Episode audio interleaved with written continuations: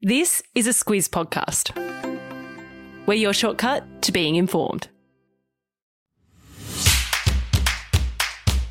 Good morning. I'm Sam Ferris. And I'm Martin Gabor. And this is the Beijing Blitz, your quick news update every day of the Beijing Winter Olympics. Each day, the Beijing Blitz will look at the big moments, the key events coming up, and check out the medal tally. Let's get into it, starting with a look at the big news on the Beijing Bulletin.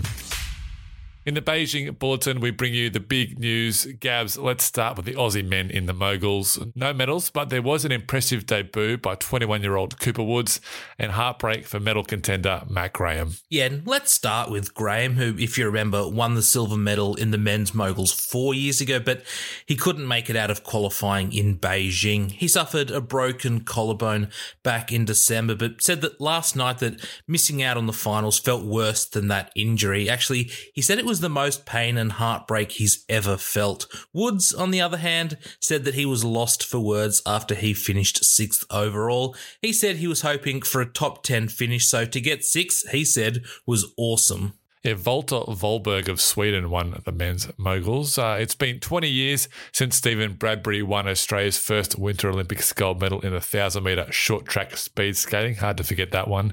Bradbury won it in bizarre fashion, skating past as everyone else had fallen over. But we've got another Aussie in with a chance, and he's going down the more traditional path to victory. Yeah, I think the Bradbury tactic is the way I'd go, but I don't think Brendan Corey will be hanging out the back of the pack hoping for a crash like Bradbury. and that's because he set a new Australian record in the heats last night, Fez. His time of 1 minute 23.908 seconds is actually the fastest ever by an Aussie, and that means he's into the quarterfinals, which are going to be on Monday.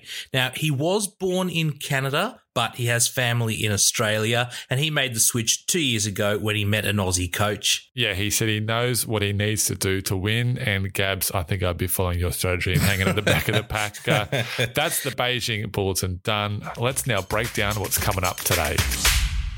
It's day two in Beijing, Gabs, and it could be a super Sunday for some Aussie women. Yeah, certainly can, Fez. And first up at 12.30 p.m., Tess Coady will be in the final of the snowboarding slopestyle event.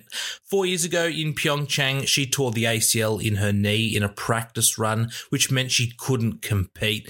She says it is nice to get some redemption and has more to give in the final. We've also kind of got another Aussie in the final, New Zealand's Zoe Sadowski-Synnott. She was born in Sydney and is the favourite to win the gold. So if history is anything to go by, we're probably going to have to claim her as an Aussie. Gabs Pavlova is still my favourite thing we've pinched from the Kiwis. Uh, later tonight, Gabs, it's the women's moguls final. So we've got a couple of Aussies there as well yeah, it's Russell Crowe for me on the New Zealand front. Uh, we've got potentially three Aussies in that final tonight. Jakara Anthony, she qualified first, so she's a real shot at a medal. Britt Cox, she's also in the finals, and Sophie Ash can make it too. She's got a second go of qualifying tonight. Now that starts at 9 p.m. and the gold medal final starts at 11:40 it might be a late night for us, Gabs. Mm. all those times are Australian Eastern Daylight Time. Watch it on Channel 7 and 7 Plus. How do you reckon the Gladiator would go on the slopes? Uh, the thumbs up, thumbs down. I'm going thumbs up. are you not entertained? we finish off each Beijing Blitz with a look at the medal tally. Gabs, how's it looking?